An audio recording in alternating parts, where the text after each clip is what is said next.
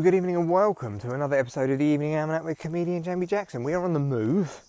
I am walking the dogs on a very calm Sunday evening. Really nice. The sun is low in the sky. It's the golden hour, as people might say. What an appropriate time to do this podcast. But of course, this isn't Sunday's podcast. I will be doing that later. This is Saturday's podcast because I forgot to do it when uh, it was Saturday night.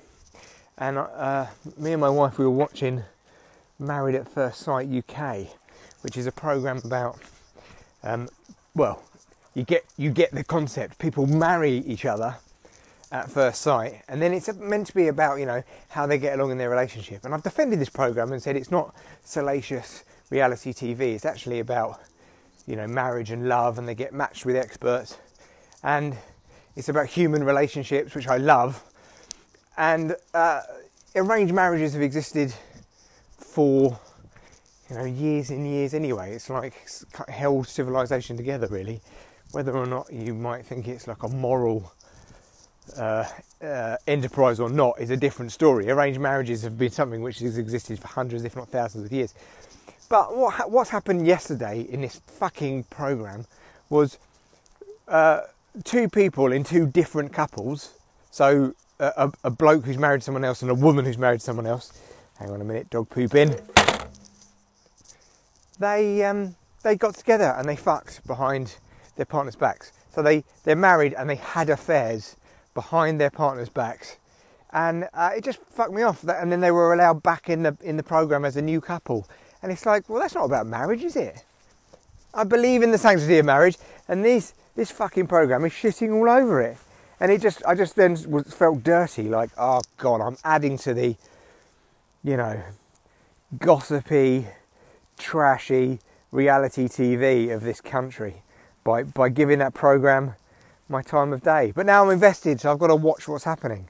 That's why they let them back in for the ratings. It's got nothing to do with marriage or love. It's got to do with money, like everything else. How dispiriting. Talking of dispiriting, then uh, Star Wars Episode 7 turned up. You know, that first one, I can't remember what it's called the first one back, the first of the sequels. You know, with Rey and Finn, and all the new characters. Oh, what's it called? I can't remember because of the pressure of this podcast. You'll probably shout at the title. But anyway, I watched that and I forgot how great it was. It's such a great uh, film, and it's very emotional and very funny. And it, they did such a, a, good job of making Star Wars feel like Star Wars again. It was so familiar. I grew up with episode four, me and my sister used to watch it on VHS. We recorded it off the TV. And one of the adverts that we recorded, because it was on ITV, was you can't say Mattessons without saying mmm, which was an advert from about 1984 advertising Mattessons sliced meats. Interesting. Anyway, and I just got angry watching this Star Wars because I knew how much episode 8 and 9 then shits on it from a massive height. Now, you may not be invested in Star Wars. I certainly am, or I certainly was. And I was so pleased. Episode 7 was brilliant. I mean, absolutely brilliant. Nearly brought me to tears. Like, bits like when they nick the Millennium Falcon and they fly off Jakku. It's like, oh, so good. And like when you first see it come into shot, like tingles at the back of my neck. It's like, it meant a lot to me culturally. It just, you're emotionally invested in all of these things. And then what they did, and then they did the same thing with Lost, which was why it was such a fucking joke, is they they created episode seven, but didn't think about episode eight or nine. They didn't really know who Rey was. You know, was she was she dark side? Was she light side? Was she uh, related to Skywalker? Was she related to someone else? And then they just let uh, whatever that other fucker's called, like write episode eight just randomly take it in a different direction. And then episode 9 had to kind of put together, put back together everything that episode 8 had just kind of fucked up. And whether or not episode 8 was like directed beautifully is, is another matter. You don't just start a billion dollar franchise by you know, writing some characters and going, oh, we'll think about it film by film. No, have a fucking story arc. Have something which, uh, which which has an overarching premise. But they didn't do any of that and they fucked the whole thing up and it's, it's so awful. It really made me lose faith in Star Wars. I mean, episodes 1, 2, and 3, the prequels are pretty fucking bad.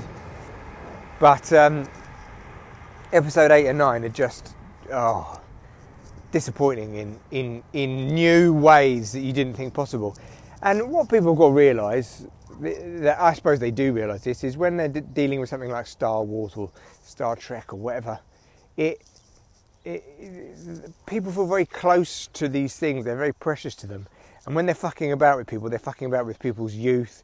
They're fucking about with the things that people hold dear. And I just thought it was a, a, a real level of disrespect to do that. It's like I've got a mate of a mate who um, I was talking to him about Warhammer. You know those little geeky things that you paint, and then you roll a twenty-sided dice and go, "Ah, oh, my armor is stronger than your gun," which means, and he he actually can't talk about Warhammer because he gets too upset. he gets too upset about it because of what Warhammer uh, the company have, have done to the story and done to the characters and done to the game. I never played the game. I used to paint the figures when I was young because I quite like that. But um, yeah, it's funny how we just get attached to these things. He's like, I can't, I can't, like I can't even begin to talk about it. And when I was watching episode seven, even though I do love that film, the bit where you know, I'm not going to give any spoilers away, but something. I mean, I'm sure you've seen it, but a really big thing happens to one of the main characters, and then when Princess Leia sees Chewie and Rey, she hugs Rey first and ignores Chewie, even though they've had all of that history together for years. It fucking annoys me. Like I'm, like I'm, it makes me furious.